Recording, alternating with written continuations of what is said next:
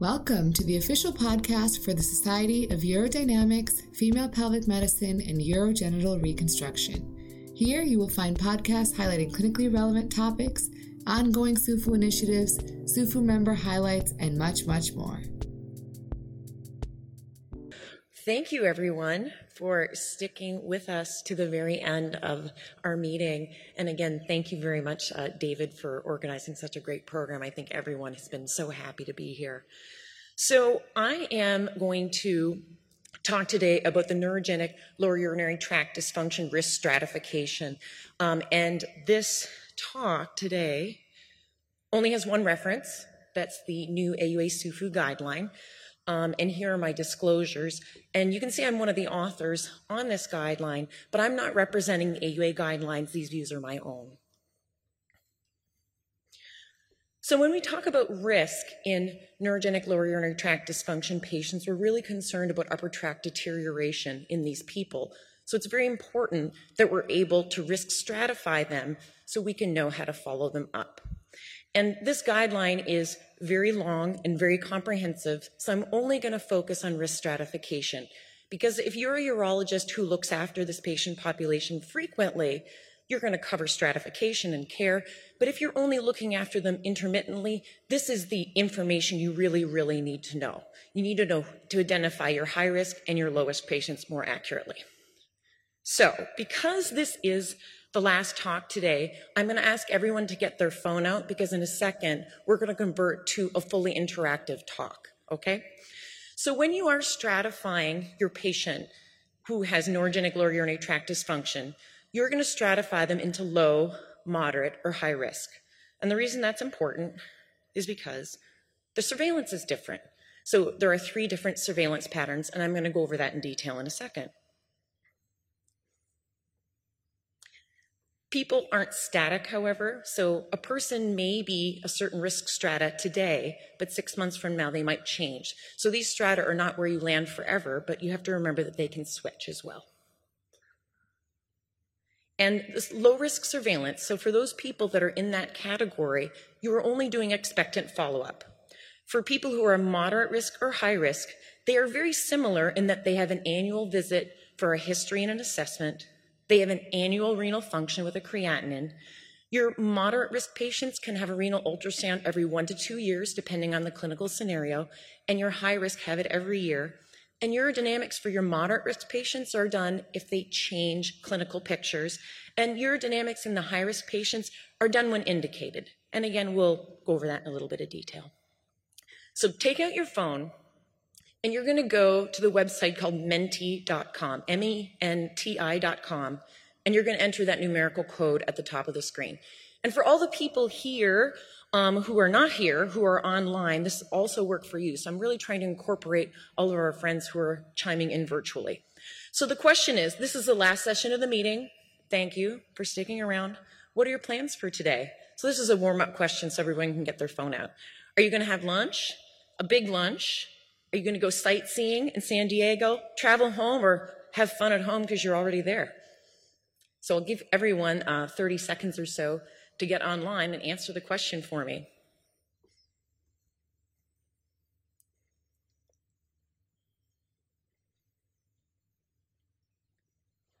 All right. And if you didn't get your phone out, you're really going to miss out on the rest of this lecture. So I recommend if you have opted out of that plan, the rest of this lecture is going to be less fun because you're not going to participate. So to make this more interesting, instead of me teaching you about the risk stratification, I'm going to have you do it yourself. So we'll go over some cases and we'll risk stratify these people.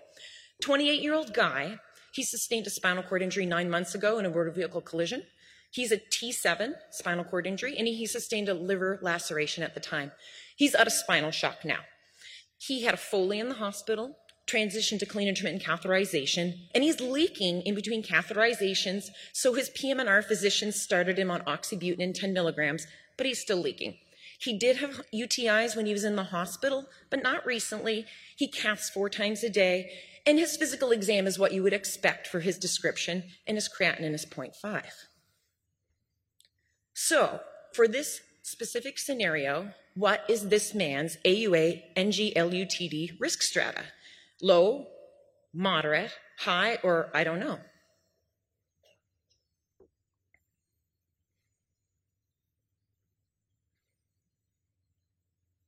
Oh, we got a few more people participating this time. Thank you.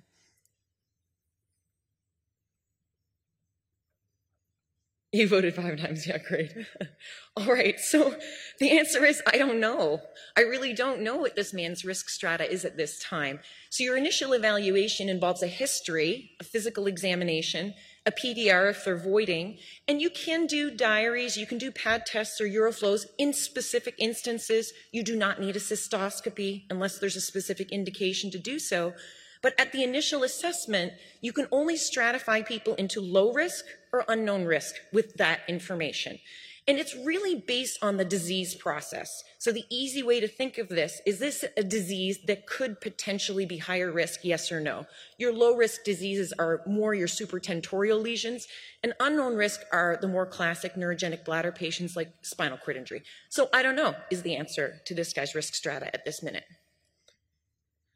So what testing do we need to figure this out? So this is a free text answer. So if everyone can type in what they would like to do, and you can have multiple answers. What testing does this man need for you to properly risk stratify him? None of these are trick questions. We have urodynamics. Urodynamics is getting really big. Urodynamics, urodynamics. A renal sonogram, a PVR, renal function, UA.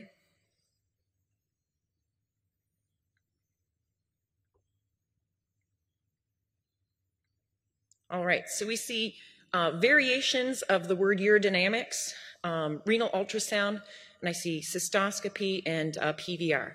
Um, just to recall, um, this guy, we do know his creatinine and it's 0.5, and we did a UA when we met him. But great answers, thank you. So he needed a renal ultrasound and he needed urodynamic studies. And on ultrasound, he had a three millimeter non obstructing stone, otherwise normal looking renal units. And his urodynamics that you performed show a 350 milliliter bladder um, for capacity. He had DO at the end of filling. He didn't leak, he didn't have DSD, and his compliance was quite good. So, what is his risk strata now? People are already answering. You're already getting into this. This is great. What's that? Mm-hmm. All right, so most people think he is moderate, and I'm so proud of you all. So this table is also contained within the guideline, and I find it really helpful and well organized because you can go through each of the categories and simply circle where the person lands. His renal function is normal. His PVR is elevated because he's in retention. On his urinary tract imaging, a tiny stone is, is a normal finding. That's, we're talking about scary kidney things that put someone in the high risk group. In urodynamics, he has neurogenic retention and he has DO with incomplete emptying. And when you're risk stratifying someone, if they have any category in the highest, they end up being high, but you take the worst risk strata. So this guy is moderate, even though he has some low risk features. So he's moderate risk. So the surveillance for this specific guy would again be an annual assessment, renal function assessment annually, and upper tract imaging every one to two years. So this guy's newly injured. He already has a small kidney stone. I would probably choose, because there's flexibility in the guideline, to ultrasound him every year, at least until I determine how much calcium he's going to resorb from his bones from his spinal cord injury. But if he had no stones and he was later in his injury, I probably would go every two years. But in this guy, I'm going to go every year for now, even though he's moderate. And that's because his kidneys are a little bit concerning to me, but I'm not highly concerned, only moderately concerned. All right, so this is the flow chart of how to initially assess people and stratify them. This is a lot of words. So here it is in colors, which is a really simple way of looking at it. So you do a history, physical, and PVR. They're low risk or unknown. And then when you do more testing, you do the ultrasound, renal function assessment, and the urodynamics. Then you can stratify them as low, moderate, and high and follow them up appropriately. Easy peasy. So let's do another case because this is fun. Uh, we have a 74 year old man who has Parkinson's. He is BPH. He's been on tamsulosin for 10 years. He had a UTI last year, but they're not a recurrent problem for him. He presents with a several year history worsening of urgency, nocturia, and urgency incontinence. You do a PVR and it's 50. His creatinine's 0.9 because someone else checked that, and his urinalysis is clean. So, what is his risk strata? All right, so most people are thinking that his risk strata is low. And I would agree with those people. So, low risk patients are those who have a disease process consistent with low risk of upper tract deterioration. Great examples are strokes, Parkinson's, brain tumors, traumatic brain injuries, or lesions distal to the spinal cord, such as disc disease. And those patients have to be spontaneously voiding with a reasonably low PVR. There's no exact number, but I think everyone would agree that an elderly gentleman with a 50 cc residual is a normal residual, and their renal function has to be normal. We don't have urodynamic data, we don't have renal ultrasound data, and we don't need that for these patients to risk stratify them because they fall in the low risk category for all the other criteria. Now, if your spidey senses are tingling, if there's something not right with this story, you can certainly decide to do urodynamics because you don't feel like you have the complete picture. But there's nothing about this guy that I've presented here that's concerning. He's had one UTI, and his symptoms are pretty consistent with what you'd expect for his disease. So, um, uh, so he is low risk. So, what is his surveillance plan? It's actually not indicated. He doesn't need a routine scheduled surveillance to monitor his upper tract because he's at low risk. So you could see him every year. He probably deserves some medication and some timed voiding and behavior management to help him out. You could see him on a regular basis. You could have one of your APPs see him, or you could discharge him to his primary care physician. All those are acceptable answers because he is low risk. Now, if something changes, if he comes to your office with 10 UTIs in a year, maybe you need to rethink that. But for right now, he's low risk. So, last case 20 year old woman with myelomeningocele. So she is transitioning from pediatric. So she comes with a stack of records in her hands. She's doing CIC six times a day, leaking between caths. She's on oxybutynin, and she's had eight UTIs in the past year. One of those, she was admitted with sepsis. She, she has a renal ultrasound that was done before your visit, and she has stable renal scars, so they've been present because she had a good pediatric urologist who was monitoring her every year. And she also comes with the urodynamic tracing from her most recent visit, where she has a 300 cc capacity with a compliance loss with her detrusor pressure getting up to 45 on 300 cc's. And to quote someone I know very well, bad bladder, bad bladder. So, what's her risk strata? Now we're all getting really good at this. Oh, and the audience scores 100% on this question. Yay! So again, if you look at the table, I keep this table readily available because it's so easy to use. You just circle the answer for each column. And even though she only has one high risk feature, that makes her high risk. So she is high risk. So surveillance for her would be, again, follow up, renal function assessment, and urodynamics repeated when clinically indicated. So for this woman, uh, she proceeded to botulinum toxin, daily oral prophylaxis, and she comes back for a repeat urodynamic study because it's indicated to repeat her urodynamic study after you treat her because she's high risk. And she's high risk because of her urodynamics, so you'd repeat those. And she's now not leaking, not having UTIs, and her capacity is greatly improved and her pressures are greatly improved. So, what's her risk strata now?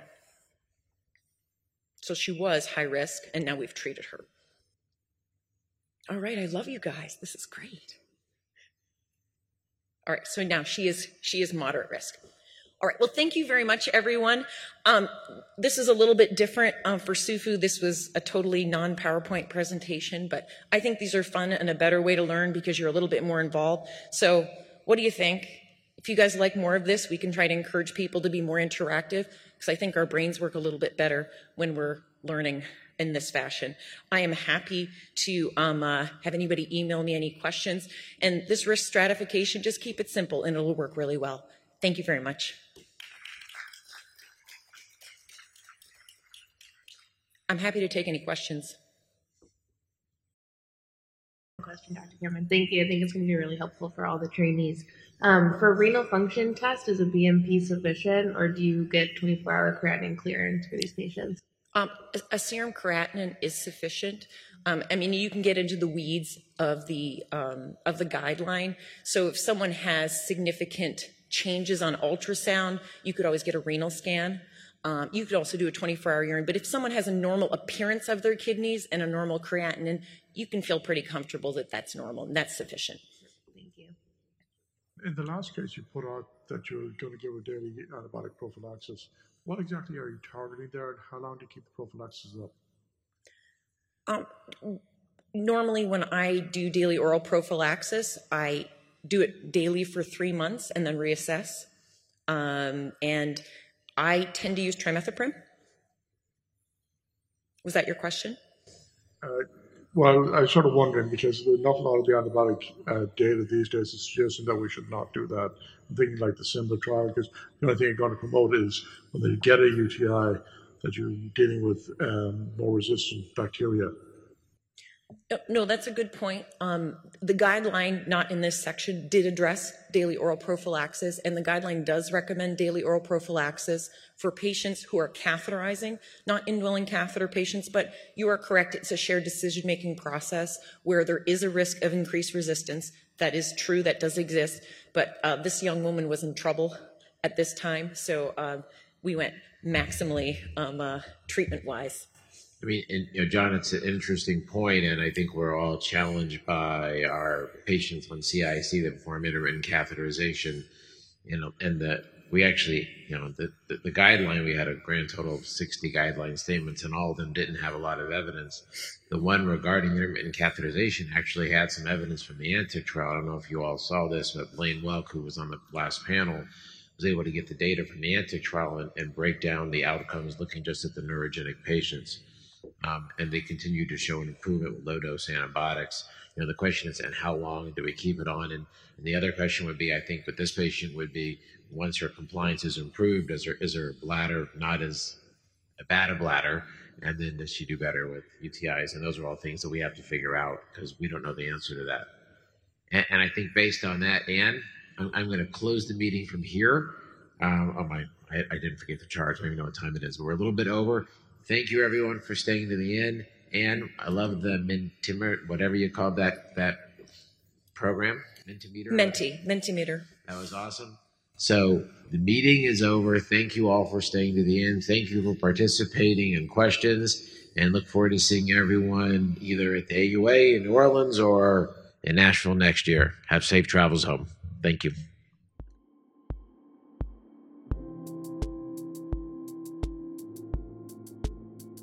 Thanks for listening to today's episode on the SUFU podcast. Be sure to follow us on your favorite podcast streaming app. We're available on iTunes, Stitcher, TuneIn, and SoundCloud. Follow us on Twitter with our handle at SUFU.org, where we'll provide real time updates of our next podcast episode launch. And be sure to check us out on our website, www.sufuorg.com.